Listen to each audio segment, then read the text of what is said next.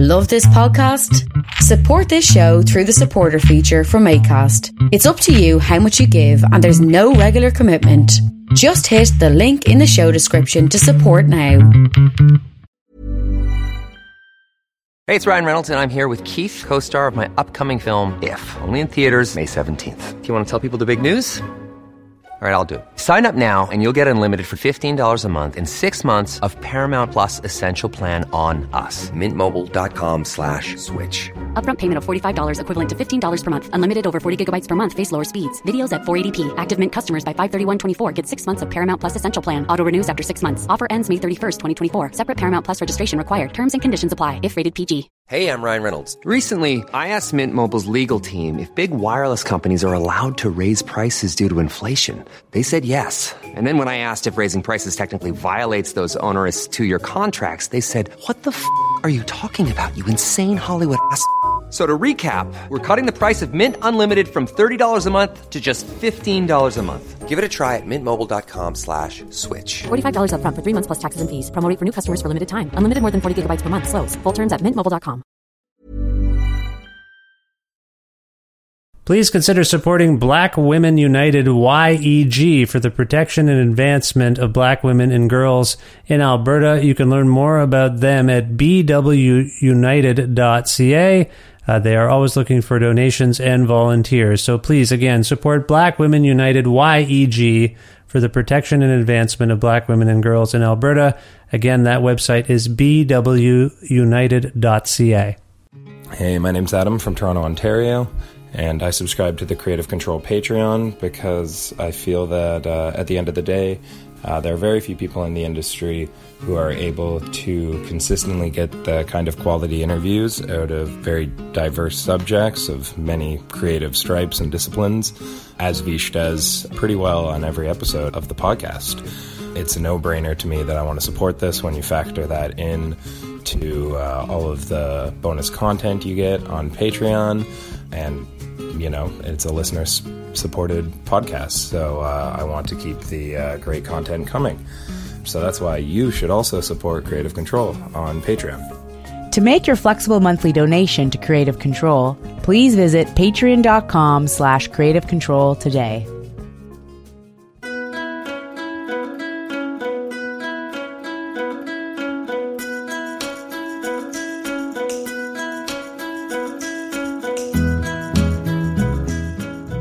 Bob Young is a writer and budding musician based near Peterborough, Ontario. The older brother of music icon Neil Young, Bob Young is a golf writer and golf enthusiast who began writing and recording songs just recently at 78 years old. In late October of 2020, Bob released the single and video for his first song, Hey America, which features contributions by Neil Young, Melissa Payne, and from the greatest rock and roll band, in the whole wide world, the Sadies, Travis Good, and Mike Belitsky. Bob and I had a nice chat recently about his sudden songwriting spark, an encounter he had with a UFO as a boy, how he and his brother got into music, his dad, the late sports writer Scott Young's influence on his kids, Neil's relationship with Bob Dylan, future plans, and more. A part of the Entertainment One network with the support of listeners like you who follow and subscribe to this podcast and spread the word about it, plus in kind support from Pizza Trocadero, The Bookshelf, and Planet Bean Coffee in Guelph, and Granddad's Donuts in Hamilton. This is the 590th episode of Creative Control, featuring the very fascinating and talented Bob Young, with your host, me, Vish Khanna.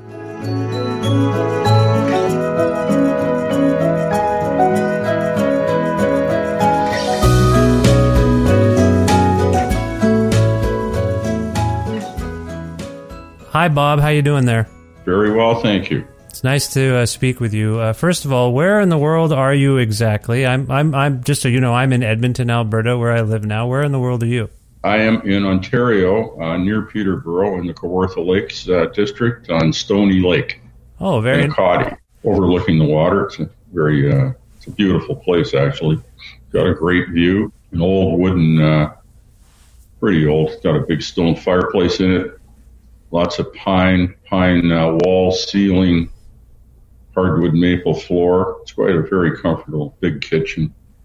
I like it. So I'm here in solitary splendor, I can, uh, which is good if you're trying to write anything. It's a good idea to have solitude.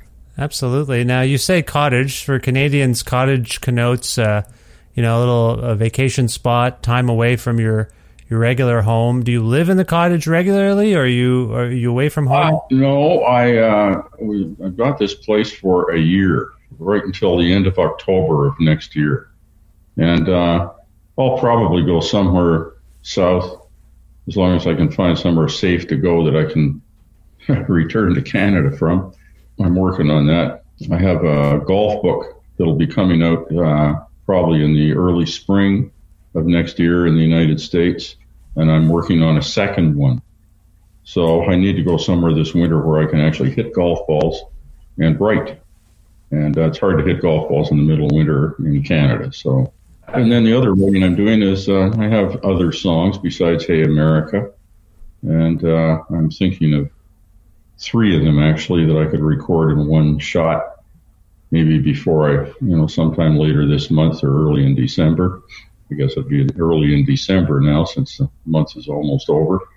However, it's uh, the songwriting is a new one on me. The other writing I've been doing for a long time, and I like it.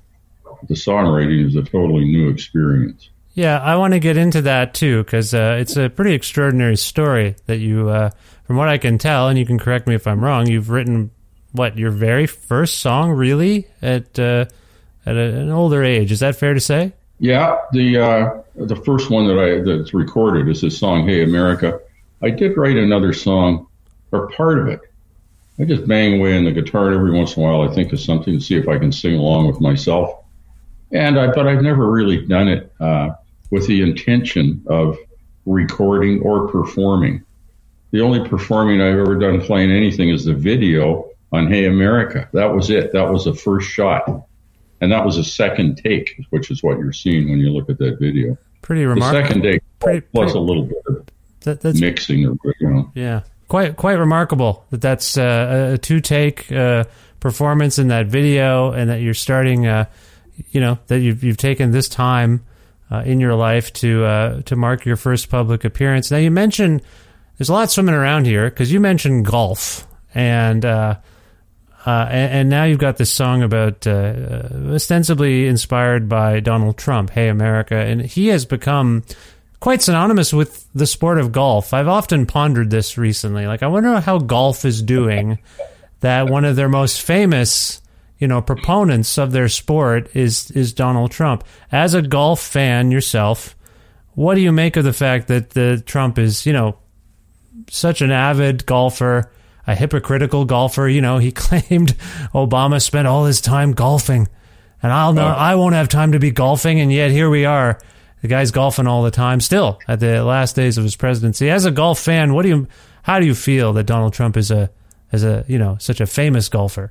Well, I know there's a famous golfer. He's famous because he's the president of the United States, and uh, I think he's also famous because of the high regard that he holds himself in and doesn't mind telling everybody what how great he is all the time. I mean, you know, when he showed up, you, you can't miss him. Let's face it. I mean, he's if you turn on the tele, turn off the television, the radio, and you refuse to even look at anything in your phone or listen to anybody else's uh, comments, you still couldn't escape the fact that Trump is the president of the United States. I mean, I, I what is it in golf? He owns golf courses where you build houses. He's in the real estate construction business, is what he really is. And golf course developments are good for that business because there's a lot of land involved, a lot of high end housing, gated communities, stuff like that that you can make a lot of money with if you know what you're doing.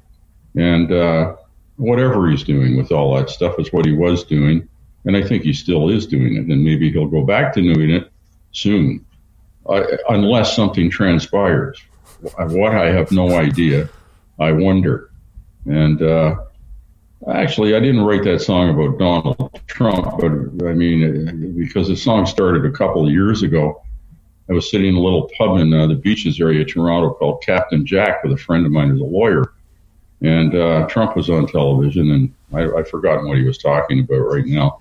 But I, I got a piece of paper from the bartender and a pen, and I wrote down a few lines found I could sing them actually, or play them when I got home, picked up my guitar, and it just gradually I added to it.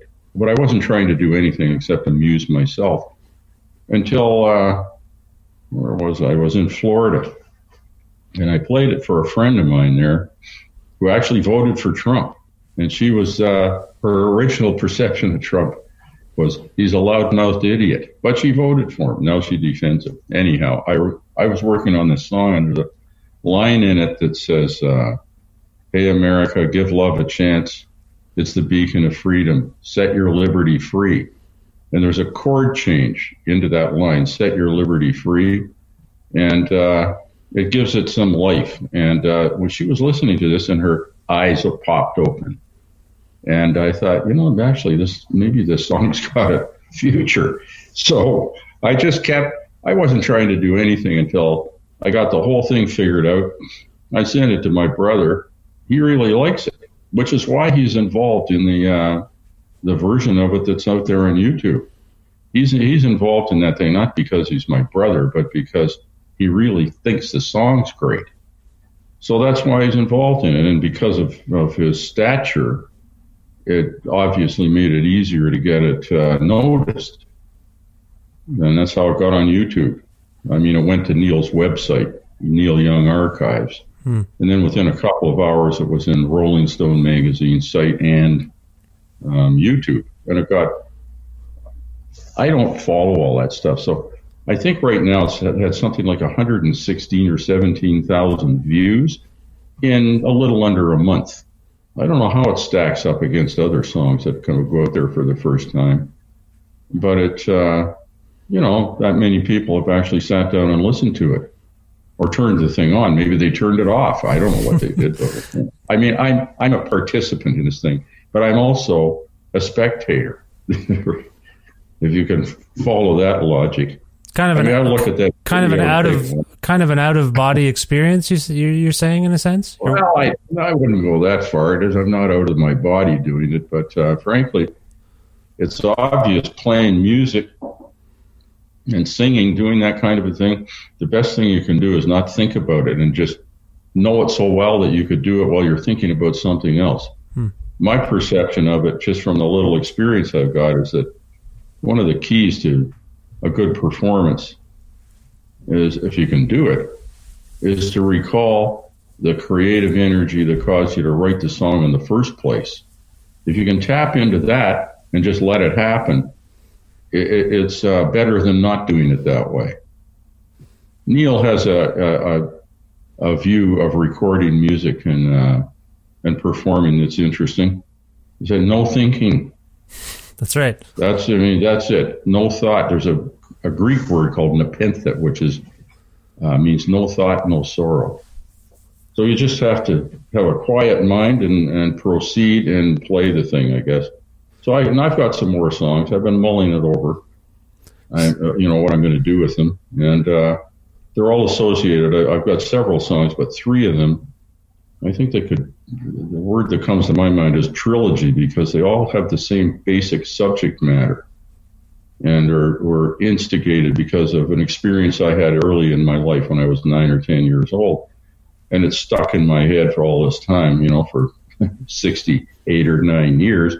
And, uh, and I think it's relevant to what's going on right now. So I've got these three songs and I'm thinking of getting the same band together and say, okay, here they are, play them, send them a, an email with the song in it and say, just learn the song and, uh, we'll get together and take a shot at just like a band performance, live to air, you know, and hmm. uh, which is how we did the first one.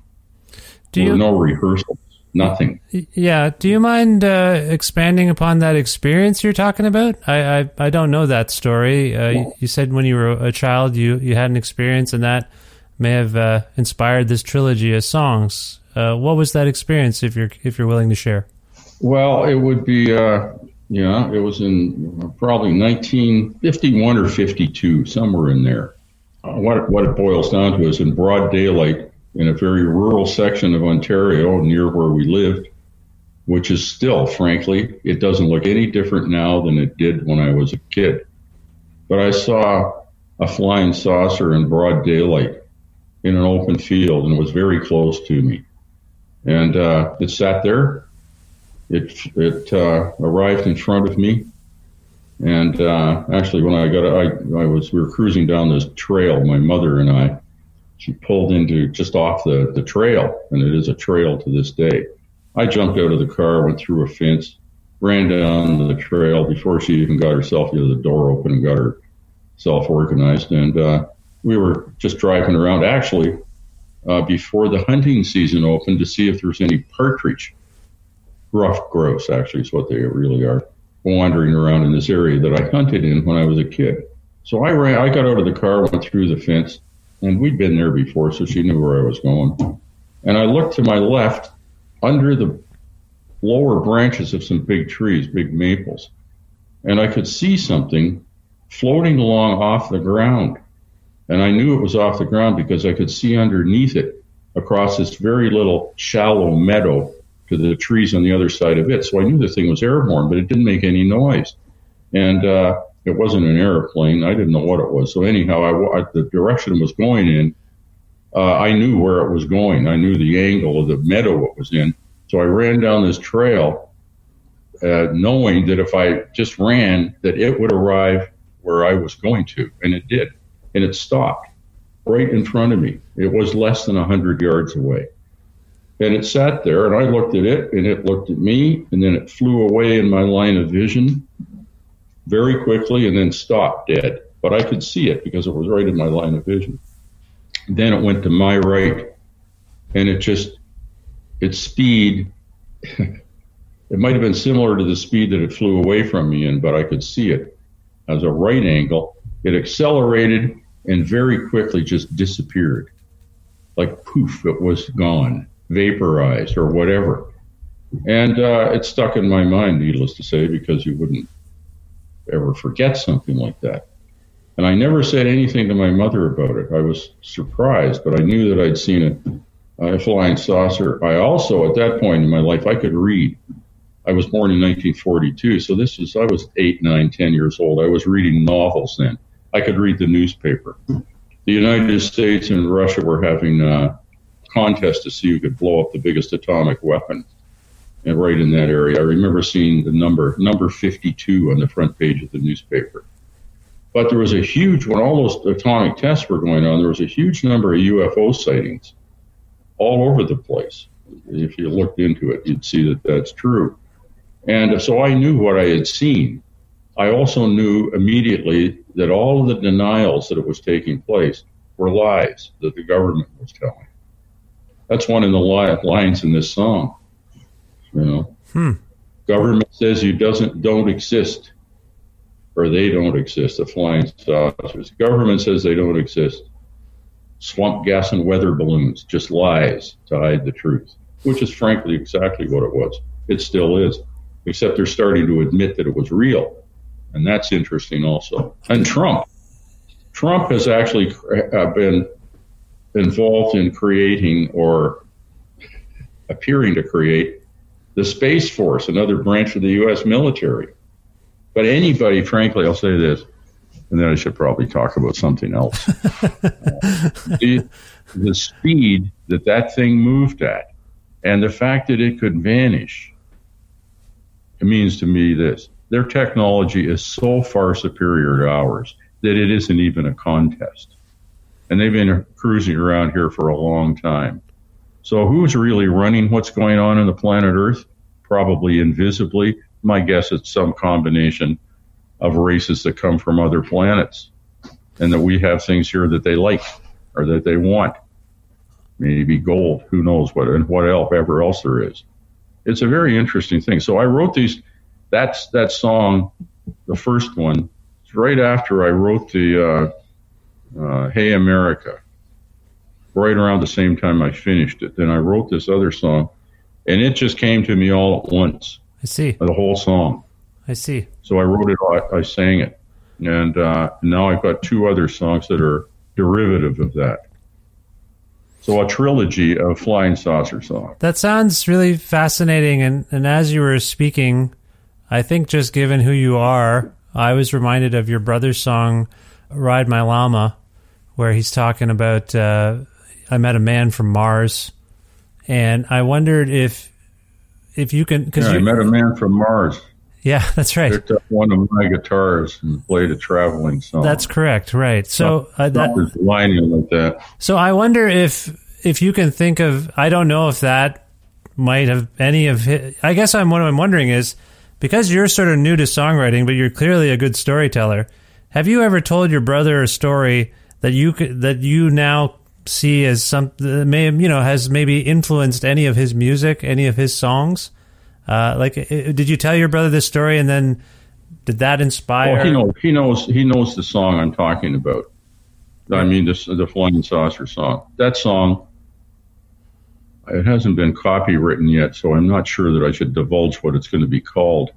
At any rate, it's uh, it's Oh. not going to be called Flying Saucer song. It's going to be called something else. No, no, no. The line. No, no, that's that's fine. I guess what I'm saying is you you had this experience when you're nine years old. I'm sure you shared it with your family. Did you share it with your brother? Uh, does he know that you saw? Uh, well, not at the time. I didn't. I didn't talk to anybody about it. oh, And one of the reasons was I was going to mention this earlier, and then it slipped my mind.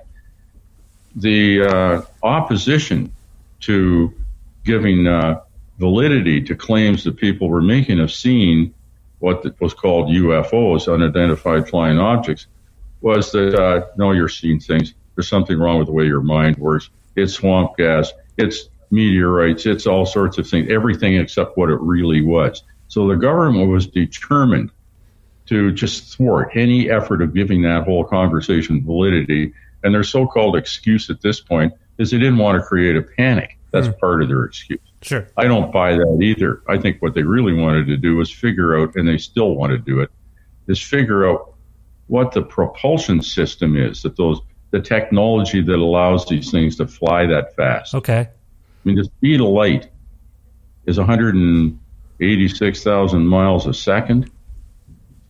These characters are going at least faster than that, like Okay. the speed of thought. So you They haven't you had this experience and you didn't really share it with anyone. You're saying until you wrote this song. I didn't because I didn't want to put myself in position as a kid at nine or ten years old who was talking about this because of the criticism. When the critic, the word criticism's mild, Yeah. you look at the record, you'll find that the mentality of people who claim to see these things was being challenged. There's something wrong with the way your mind works. Right. I could read. I read all that stuff, and I thought, well, from that day forward, or whatever age I was, Yeah. I was eight, nine, ten years old, somewhere in that. I knew that uh, it was pointless. I couldn't see any reason to say anything, I so see. I kept it to myself. Okay. No, you didn't tell your family I, or anything. eventually Interesting. told my mother. yeah. You- okay, interesting. So I want to get to this uh, this songwriting burst of yours. Um, correct me if I'm wrong. Uh, you're around 78 now, Bob. Is that correct? Yes, I am. Yeah. Mhm. Happy birthday. I don't know when your birthday is. I just want to be nice and say My happy birthday. in April. Oh, happy birthday. Yeah. Happy belated birthday. I'm sorry I didn't send you a card, but we didn't know each other in April, so I'd, I, it's just the way it worked out. But my, by the way, very good friends of mine are good friends of yours, I think. Travis Good, Mike Belitsky of the Sadies. Travis. Yeah. Dear, yeah, those dear, guys I know. Them. dear friends of mine. So uh, we, I, I should have sent you a card. I feel bad. Anyway, next April, you're getting a card from me, Bob. That's the way it's going to work. My point, my point here is, I am fascinated by the fact that it, you're 78 and releasing and recording your first songs. Is there anything about songwriting, music that you, just as a sibling, thought, you know what? That's my brother Neil's deal. I'm not going to do that. That's what he does. Is there is there any reason why you've taken this long to express yourself musically? Well, I, I can say this. When I was 30 years old, I, I bought a piano, and I lived in a little coach house north of uh, Casa Loma in Toronto. And uh, I discovered I could actually play the thing. It took me a bit of time, but I figured out a way to play it. And uh, once in a while, it would cross my mind that you know that I had a lot more talent for doing something like that than I'd ever really thought about. I wasn't thinking about it. I was thinking about playing golf, Yeah. uh, competitive golf, and that's what I was doing. But I remember, uh, since you mentioned it, I remember thinking to myself one day, I wonder what would happen if I really paid attention to this. and it did, you know, I thought, do I, you know, I, I, I knew what Neil was doing, but that time, you know, Crosby, Stills, Nash and Young was famous. Yeah. They were the North American Beatles. And, uh, I thought, I don't really need to, you know, do I really need to get involved in this? I should, maybe I should have because it was relatively easy for me to do what I was doing, but I didn't really, I thought, I don't know anything about this. I don't know what, you know, what I'm doing. I find a few chords in the piano and bang away on them, and that's about it. But I, little did I know that a lot of these guys who are famous singer songwriters, they did the same thing when they were starting, when they were a lot younger than I was. Yeah. And uh, they'd, you know, watch guitar players. They're playing all these songs are in three or four chords, and the dynamic of the way they play them is what makes the song and, and the lyrical content of it. Whatever the creative spark was that created the song in the first place, that's its energy. That part of it is none of this is mysterious to me. I can see it as plain as day. Was there? I have a piano here where I am now. Yeah. No, I got it, and uh, I got a 101 year old Heintzman upright cabinet grand. Oh wow, Neil. Yeah, it sounds good, and Nice. I got a guitar. Uh, you know, so I got them both. So I stare at them and say, "All right, what am I going to do with this next?" And uh, I better do it soon, or it won't matter.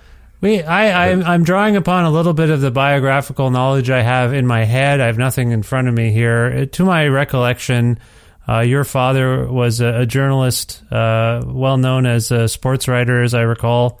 Uh, was there a lot of? I don't know. Uh, I can't draw as many. First of all, hopefully that's correct. I'm drawing this from my memory. Uh, secondly, I, I can't recall um, exactly what your mother's role might have been in uh, in having music in the house. Was there? I guess my the, the question I have is: Was there a lot of music in your in your in your house growing up? Were your parents sharing music? Were they playing music? Anything like that? Yeah, yeah, that's a good that's a good, good point you're making there. Uh, when we were kids living in Omemee, um, my mother played all sorts of classical music, popular music, all of it. So we heard it all, including uh, on the radio in that play in that neck of the woods in Ontario. You get Wheeling, West Virginia, on the radio, on the car radio. So we heard all the country stuff too Right. sticks in my mind. And my father we, uh, would sing sometimes. My uncle Bob would come over. We had a pump organ, and Uncle Bob was really a great musician.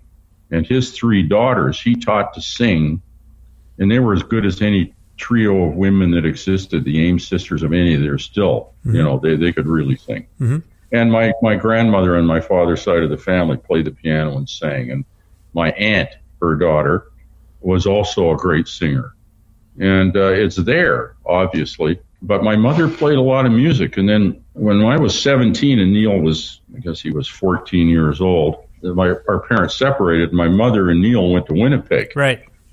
And he created a band called the squires. Yep. and it was his first band. And you know they played community centers. They played wherever anybody would go pay them. And uh, including they went to churchill in manitoba. They played in thunder what's now thunder bay of fort william port arthur in those days.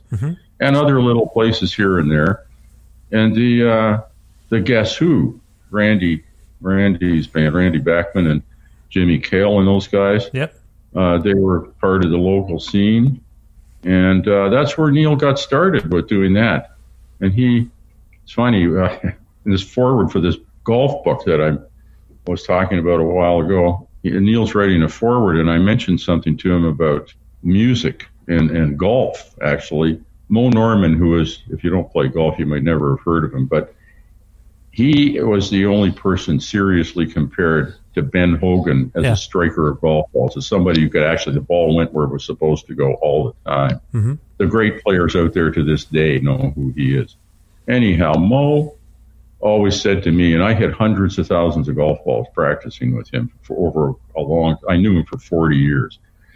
And, uh, it was a very interesting association. But Moe always said, it's like music. And he meant the creation of music, the creation of the shot to be becoming the shot that is, so that the ball flies through the air the way you want it to fly to where you want it to get to. Right. It's very much similar. And he said, you have to have a quiet mind. My brother says to the people that he's playing with, no thinking. Right. Yeah. No thinking. Yeah.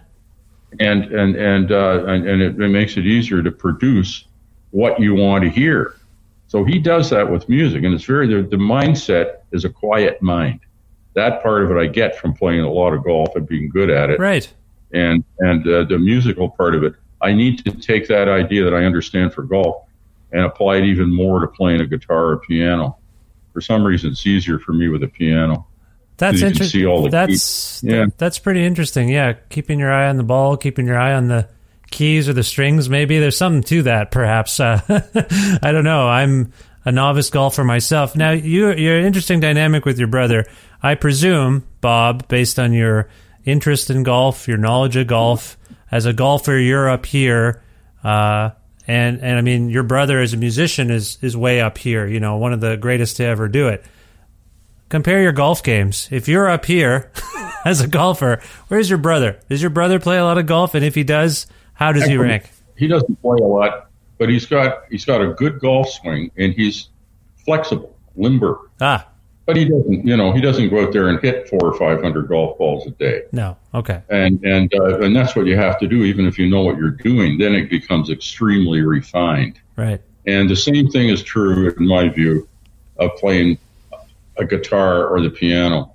What I should do in this place that I'm in, since there's nothing else to do around here right now, is play the piano a lot Yeah. and the guitar. The more you play it, the easier it gets, and you figure out what makes it happen properly. And uh, I, you know, I sink into that frame of mind that is uh, uh, very creative um, when I'm by myself, and I notice it. I notice when it sounds good, and I notice when it doesn't. But when it does sound good, it's always for the same reason. You get glued to it mentally Yeah. and just let it happen. Don't interfere with it. As David Briggs, who produced a lot of Crazy Horse records, says, be great or be gone. That's right. a lot of key. That works, David. A lot Be of, great or be gone. Yeah. there's lots of key phrases and sayings that have come out of uh, your brother's uh, world. There, you know, uh, you know, no thinking, be great or be gone. Yeah, I can think of all those things as you're as you're speaking. Um, so your brother just celebrated his 75th birthday, um, and uh, you know, people celebrated that who love your brother. Did you communicate with him uh, on his birthday? And, and if so, Yeah. if so, if you don't mind, uh, you know, what do you want to say about this? Your brother's 75, an icon.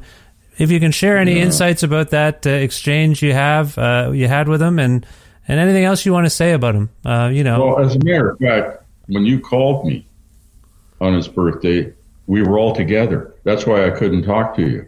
I said I was at a birthday party. That's where I was. I should have asked a follow up question. I figured that afterwards. I said, I can't talk to you right now. I thought he's going to eventually, I'll tell him why.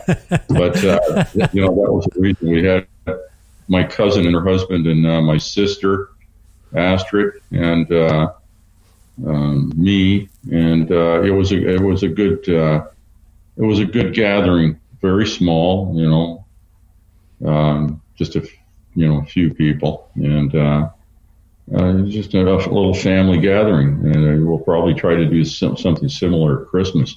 I hope we do. The traveling's not getting any easier these days.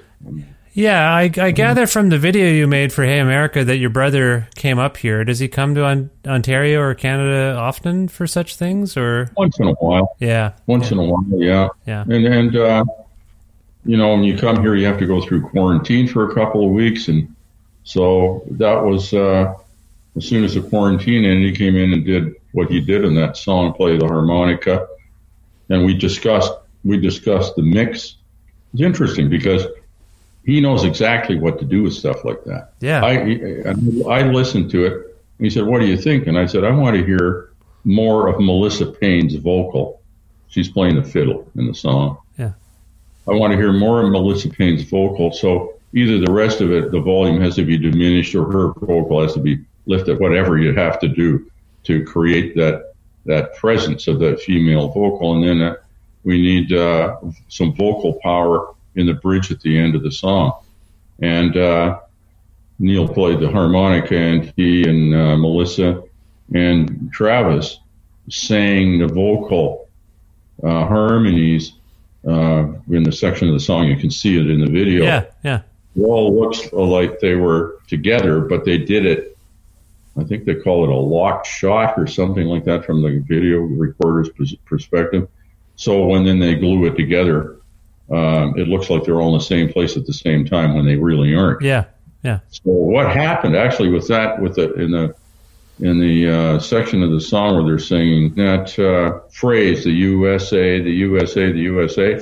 When I re- when I recorded it, I breathed in the wrong place, so I didn't have enough air to raise the note up in that section of the song where it says the USA, the USA. Make, you know, show the world why you came to be the USA, the USA, the USA.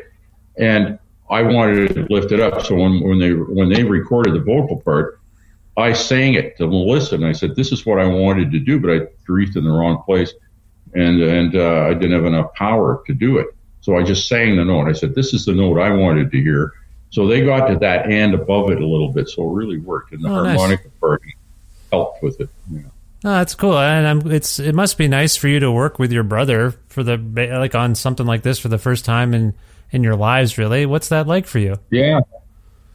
Well, it, it was a, it was an organic occurrence, I think. Neil, as I said earlier, he would never have been involved in it if he didn't think the song was really good, and uh, that's why he did it. He really liked the song. I mean, if he'd written the song, we would have heard about it a long time ago.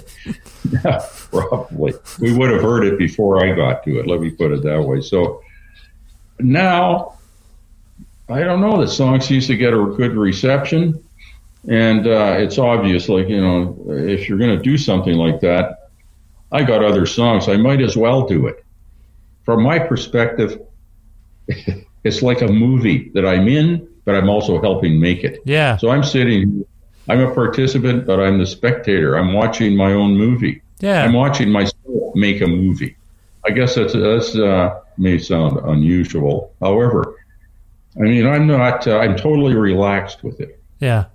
Yeah. There's nothing at stake here for me. I think the song "Hey America" is relevant to what's going on in the United States now, even more relevant than it was when I wrote it, which was not all that long ago. Well, it's a song about yeah, it's a song to bring people together, I think, and to to galvanize people. And you know, post election, that really needs to happen. So I think you're right. It is more relevant maybe than when you released it in some ways. Well, the line in it is, "Hey America, let no one steal your power." When I wrote that, I was actually thinking of the relationship between Donald Trump and Vladimir Putin, and I'm still thinking about that. Right. I think there's a relevant. I don't know what was going on between them. I don't know his business relationship in any detail with the Russian banking system, with Putin or anybody else. And uh, but I think that it needs to be put on the table. I think the, the American public needs to understand exactly what is going on there, so that an intelligent assessment of what is now occurring can be made by the people in the country who are paying the bills and voting Yeah. and and uh, entrusting the public trust to these individuals they vote for. And we're watching it. This uh, senatorial election in Georgia, I think it's on the 14th of December. Uh, that is the think- in the fire. yeah, I think Maybe it- it's the 10th. I It's in early December. I think the actual vote occurs January 5th or something, but you might be right. I can't recall. There's so many dates floating around. But anyway, yeah, that's an important. Uh, Yeah, right. That's a that's an important race uh, for sure. Well, that's it because that the uh, the power of the Senate is is on the uh, is right there. It's sitting on the table, and that's Yeah. what that's about. The Democrats win those two seats, they then have they have a majority in the Senate, and if they don't, and Mitch McConnell uh, uh, retains the kind of control that he's exhibited over the last few years and during Obama's administration, Yeah. I think uh, it, it, it, it definitely it's a critical, critical election. Those two senators in that state the fat's in the fire in the United States. It's a big, big deal. It's interesting. And, uh, it's interesting to me that you live in Ontario. I mean, I'm I live in Canada too, and I'm maybe overly invested in the news about the American election. But you you took the initiative to write a song. Your brother lives in the states and has been outspoken about uh, political issues in his music. But yeah, it's fascinating to me that you would write a song like this for America about America while living, you know, in in Peterborough, basically Peterborough, Ontario. Um, you just but America's significant to you as a place. Do you spend a lot of time down there? Well, I have, and I have a lot of relatives in the United States. Apart from my brother and his family, and uh, my, I have an aunt that lived in Texas. She passed away years ago. Her son was a upper level uh, intelligence community uh, member at Langley, and uh, uh, I remember in the CIA, and once, once I was looking for him, I called the Central Intelligence Agency and said, "I'm trying to find uh, my cousin who I know was working there." I gave them the name. Right. They denied he existed. So I called. I called my cousin in Winnipeg, and I said, "Janice, where's the number for Raymond?" So they gave me the phone number, and I got him on the phone. I said, "They won't even admit you're alive." He said, "I'm not surprised." So, Man, well they might they might have they might have been like, "Hey, the UFO kid's calling us finally. We got to get him off the phone." I don't know. That was that was, a long, that was quite some time ago that that happened. Yeah, yeah. And then my mother, my mother lived in Florida for 25 years. When I was a child, Neil, our family went to Florida in the wintertime in 1951 and 1953, Mhm. right after Christmas, and we went both went to school in a place called New Smyrna Beach, just on the Atlantic coast of uh, Florida, on the northern side of the Canaveral Park, which is where the Cape is Yep. and just south of Daytona. And uh, to this day, I have friends there that I, you know, I've known people there, and I spent a lot of time in Florida. In like 2018, I was there for probably five months in the winter, maybe a little longer. And then in 2019, I was there also. And uh, I maintain associations with people there, and I have. When I played golf, that's where we went. Okay. In the winter. Okay. Moe was there, Moe Norman was there, all of our, our golf pro friends. And uh, so I've got that association with the United States. But apart from that, I mean, my dad was in the news media in Canada as a sports columnist, author, television personality, uh, writer of books. And our family friends were actually became people that got known nationally here. Farley Mowat, Pierre Berton, Wow. June Callwood, June Frayne. I knew them all as a child because they were all family friends, all writers trying to stay alive Wow. with writing what they were actually trying to do. Yeah. And, uh, you know, so I grew up and, and surrounded with the news media and people who were thinking, paying attention to what was going on in the world. So I have always done that. Neil does the same thing. Yeah. Just have a natural pay attention to what's going on in the country because it's, you know, it's a delicate situation. Yeah. A lot of people take take the security of, of, of the way Canada operates and the United States operate as as a given in their lives, and and for decades that's essentially been the case. Yeah. Now it seems to have been shaken up a little bit, and uh, it needs it needs to be uh, reset. So you know what's going on now is it intrigues me, and that's it. I was just watching normally uh, what was going on, and that's what led to me writing whatever the, the lyric is in that song. Yeah. It may be it would just pass through the way it is now and become a memory, or it might actually get more attention. Yeah. Yeah. Part of that has to do with what I do next. So if I do something like I was describing earlier that has to do with uh, flying saucers and that whole subject, you might remember this. A couple of years ago, maybe even a little less than that, some guy from Bakersfield, California, put on his Facebook page as a joke, let's have a big gathering at Area 54 or 52 or whatever it's called Fifty-one. and uh, area. area beer and we'll have- Yeah. get get together with the aliens and have a, a party or Yeah. something. Yeah. Thousands of people responded. Then two or three weeks go by, and uh, it's 50,000, 60,000. Within three weeks, it was two or three million people were evincing interest in this thing. And I was in uh, England with uh, Neil was playing. Neil, Neil, and uh, Bob Dylan were co-headliners at this big deal in Hyde Park. Yeah. And the band is uh, Lukas Nelson and Promise of the Real. Yeah. Lukas is one of Willie's sons. Uh, Lukas and Micah uh, are, are in that band, and, what a great band! Anyhow, Yeah. so we were in Hyde Park, and then a couple of days later, they played in uh, Kilkenny in Ireland. So Lukas, Lukas and I were talking about. I played him "Hey America," which he had heard a version of previous to that, and he liked the song. Yeah. So I we got in the. I, you know, we were talking about it, and he said, "What are you going to do?" And I said, "Neil thinks I, should, I need a band." He said, "I'm in. We'll do it." And uh, so we went in. I said, "All right, Lukas, we got to figure out your schedule. Where are we going to do this?"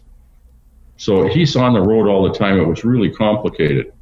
And then, uh, you know, the COVID thing started, and the border gets restricted. And one thing, uh, we were going to meet in either Toronto or Vancouver and do the song there. And then the border got it just got too complicated to do it. So there I was sitting there thinking, damn it, I wanted to do this. And, uh, and so eventually it happened. Yeah. Yeah. That's yeah. where young Bob and the Peterboroughs came from, was out of that situation. Right. So, you know, it's, uh, I played the Flying Saucer song for Lukas. Oh, you did. We were looking around for his schedule in his bus. He Yeah. couldn't find the schedule. So I played Hey America, and he sang it with me. And he said to me, he said, the harmony sounded great. And I thought when I was singing it with him, I thought, this sounds pretty good. He was singing with me. I wasn't singing with him. Lukas could really sing. If you wanted a perfect, he could do a perfect Willie Nelson, honest to God. Wow. If you heard Lukas sing by himself, it is, there is, if there's a difference, I can't hear it. Wow. At any rate, I sang the Flying Saucer song for Lukas from one end to the other. And uh, I looked at him in, in the bus. There was a guitar sitting there, so I picked it up and I said, Listen to this thing. Tell me what you think. So I played it and I said, What do you think? And he looked at me and said, I'm stupefied. That's, what, that's actually what he did say. I'm stupefied. So we got off the bus and I went and talked to whoever else was wandering around in the backstage. And, and Lukas went straight to Neil and I could sort of hear him. He was 20 feet away talking about this flying saucer song. Neil had he'd either heard it then or he heard it pretty soon afterwards. It's a story song, I Yeah. think is what Joni Mitchell would call it. Right. She had story songs. This is a story song, but it's an interesting story. So it's it's almost done. Like, is there? I was gonna. I have a couple more questions before we go. So, like, uh, you you you know you you recorded and released Hey America. What is the kind of recording status of the rest of the trilogy, if you will? Um, have you put those songs down yet in a in a form that could be released, or do you still have to do that? What I have to do is sit down here by myself so that I can play the whole three songs one after another from end to end to my satisfaction. Then I can get a, I have a friend just shoots it on her iPhone. Uh, or I can go to, I have a friend who's got a studio in Peterborough. I can go in there by myself. I'll just lay the songs down and give them to everybody to listen to with the lyric sheet so that they can follow it. And then when, when we're, everybody's comfortable with it, we'll get together in this little place that we recorded Hey America in, and that could work. Nice. It could work well. You get in there and do three or four songs all at one time, and there they'd be. You know, what happens with them after that is up to the, you know, the management group that figures out how to get this stuff out there. I mean, I'm very fortunate in that uh, regard because Neil's uh, management company, his relationship to Warner's and Reprise, those people really know what they're doing. Right. Okay. So when Hey America came out, it went on Neil's website. And within two hours, it was on Rolling Stone magazine site and YouTube. Right. And then, and then it, now it's in a lot of places. And there were people heard it in Europe and the UK, Australia. You know, there's a lot of comments on it. It's interesting. No, it's cool. It sounds. um, Yeah. So I'll, I'll take another shot at it because from my perspective, it's I'm entertained by it. That's good. That's a, it, it should be I'm fun. entertained myself. Yeah, it should be fun. It should be fun. It well, be. yeah. To, to to wrap up here, I alluded to the fact that your your brother just celebrated a, a milestone birthday, seventy five. I know it must be uh, strange for you as his family, as his brother, to have much uh, an objective perspective on this, I should say. But can you articulate what you think the significance of your brother's work has been culturally uh, for Canadians? What have you? Like, is it possible? I know. I also, I assume you don't want to gush too much about your own brother, but I'm just curious. What is your perspective on that as a family member? Like, in terms of being proud of him or just like astonished by him. What is your take on how successful he's been in the role he plays and has played in music and culture?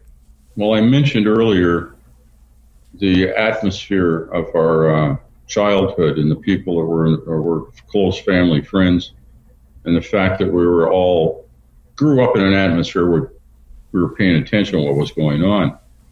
As a writer, I understand why Neil's writing of songs would include Ohio, Keep Rocking in the Free World, and a lot of other songs. He's got six, seven, eight hundred songs, so there's a lot of songs there.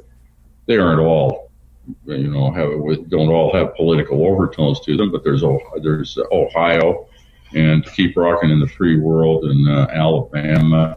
I see where that's coming from. I, I understand that part of it. And then there's all this other stuff, which is personally, he's just a really good writer. But he learned to write. He could just, it, it, that's what happened. He played the guitar when he was a kid. He just kept playing it, playing it, and playing it, and writing. And uh, his songwriting, he's one of a handful of people that came out of the, the baby boom generation, the hippies and all of it, who really had something to say that resonated with a lot of people. Joni Mitchell's another one and uh, there are others too, you know, that, that are that have made significant contributions. I remember riding in a car one time in Toronto from Bernie Fiedler's uh, apartment behind Maple Leaf Gardens, and Fiedler owned the riverboat. Joni had been playing in the riverboat, and then we all got together at Fiedler's apartment. And Lightfoot had an apartment in the Gordon had a, an apartment in the same building, so we're all cruising around over there. And then when we left, Joni was staying at a the Waldorf, I think, just off Bloor Street in in in, in uh, Toronto, and I was north of there, up near Casa Loma. We rode in the same cab, and we were talking about it. And uh, uh, Joni, I mentioned the song that she wrote about, uh, but she had Neil in mind when she wrote the song, and uh, we were talking, and she said, you know, Neil and I have a lot in common, you know, a lot of similarities. They're both Scorpios. They both had polio when they were children. Mm.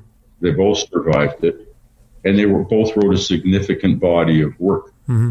and, and and it's you know that's sustained over all these years. So somebody like you brings it up, gives you something to talk about. Yeah, but it's a fact. I mean, Neil's stature internationally is he's a big, big audience in, in North America and big in Europe and elsewhere.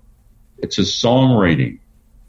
That's, in my view, it's the creative, the substance of the of these songs, the lyrical vibe, the relevance to people's lives. That's what sticks in the mind of people and makes uh, Bob Dylan and Dylan and Neil are friends, as a matter of fact.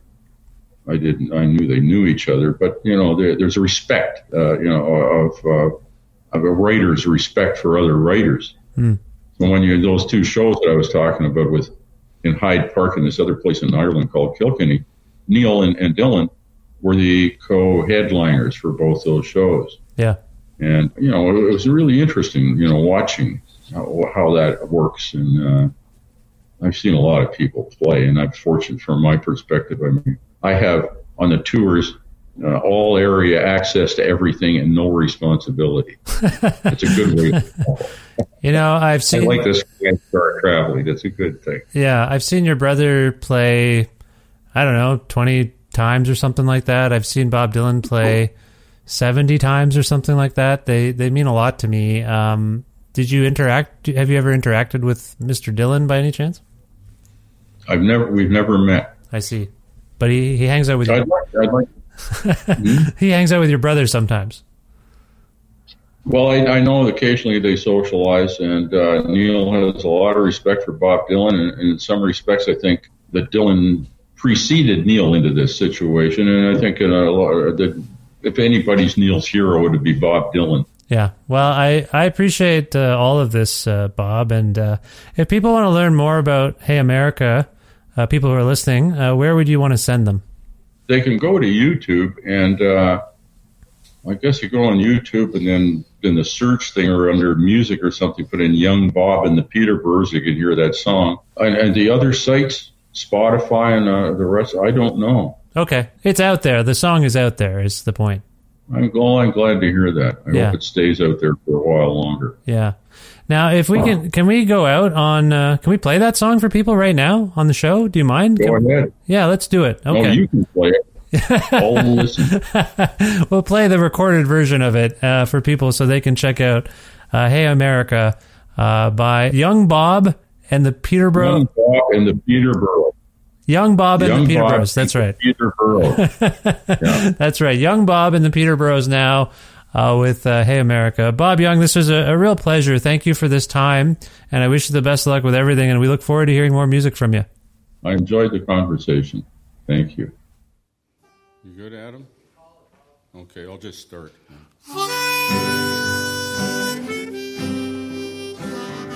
Hey, America, give love a chance. Every generation has songs to sing.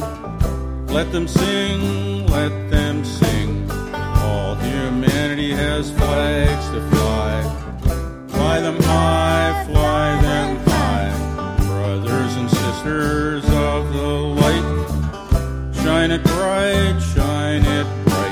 Take up that torch, who would speak out.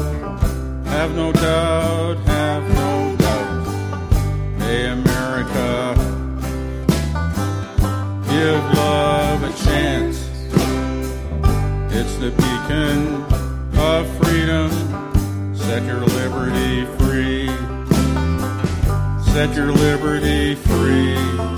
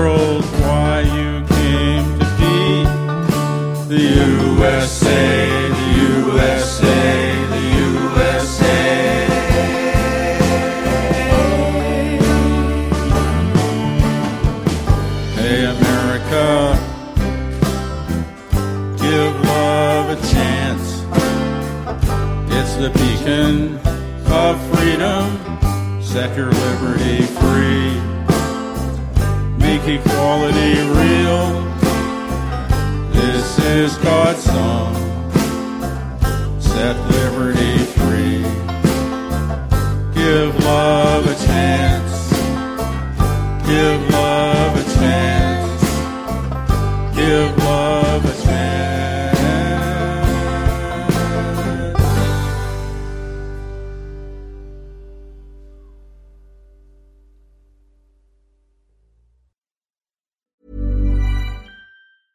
Hey, it's Ryan Reynolds, and I'm here with Keith, co star of my upcoming film, If, only in theaters, May 17th. Do you want to tell people the big news?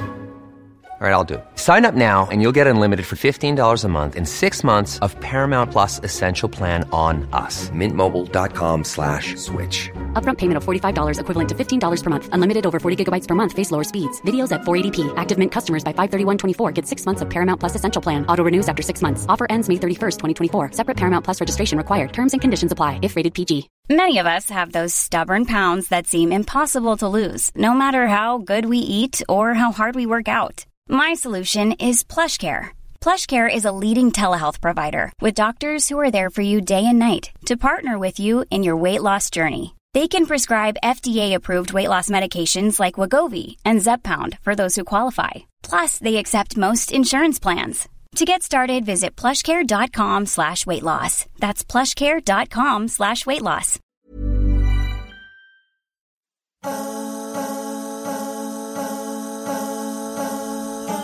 I tell you, it's been very nice to connect a little bit with Bob Young over the last uh, couple of months, and it was uh, very, very fun to have him on this, the 590th episode of Creative Control, which is part of the Entertainment One podcast network and available wherever it is you get your podcasts, all of the major platforms uh, Apple, Google, Spotify, these things. Uh, if you can't find a specific episode that you've heard about, you're looking for it, it's not on any of those things, or if you want to learn more about me and sign up for my monthly newsletter, please visit my website, vishkhanna.com. You can also like Creative Control. I always hesitate to say this at the end of the show now. I, uh, it's on Facebook. There's a Facebook page, but I don't like Facebook. You can like it on Facebook just to keep tabs on the show if you like, but uh, you can also follow the show on Twitter at Vish Creative or follow me directly at Vishkhanna. I'm also at Vishkhanna on Instagram, so you can follow me on Twitter and Instagram at, at uh, Vishkhanna, and uh, that's just one way to keep tabs on what's going on with me and the show. Also, please visit patreon.com slash creative control to make a flexible monthly donation to keep this podcast going. Uh, those uh, donations really do help, and I've uh, received a, a, few of them uh, recently, new new uh, donors recently as I'm speaking to you, which is really nice. Uh, again, you can donate whatever you want every month. You can change it too. If you start out at five dollars, you can switch it to three, or you can go up to ten. Whatever you want to do. Six dollars or more, it gets you access to exclusive content uh, that I post on the show uh, page, uh, the Patreon page, from time to time. And uh, yeah, so if you sign up now, I believe if all goes well, you should be able to access the ten or eleven episodes of exclusive content that are currently up as I'm speaking to you, and there'll be more at least once a month. So uh, yeah, that's the deal. Go to patreon.com slash creative control. Learn more about how you can support this show. Thanks again to Pizza Trocadero, The Bookshelf, and Planet Bean Coffee in Guelph and Granddad's Donuts in Hamilton for their in-kind support for this show. Thanks too to my uh, friend Jim Guthrie who lets me use some music of his on the show. You can learn more about Jim at jimguthrie.org. And finally, thank you. Thank you for listening to this episode, but uh, you know, featuring myself and Bob Young. Thank you, Bob, for being on the show. And uh, yeah, everyone else, if you if you enjoyed this I, and you've never heard the show before, I hope you'll check out the back uh, catalog of episodes and uh, maybe subscribe to the show, tell your friends about the show, follow the show, whatever it is you need to do. You could do also you don't have to do anything. There's no obligation here. But I just wanted to say thanks to, for listening to this, and I will talk to you very soon. Bye for now.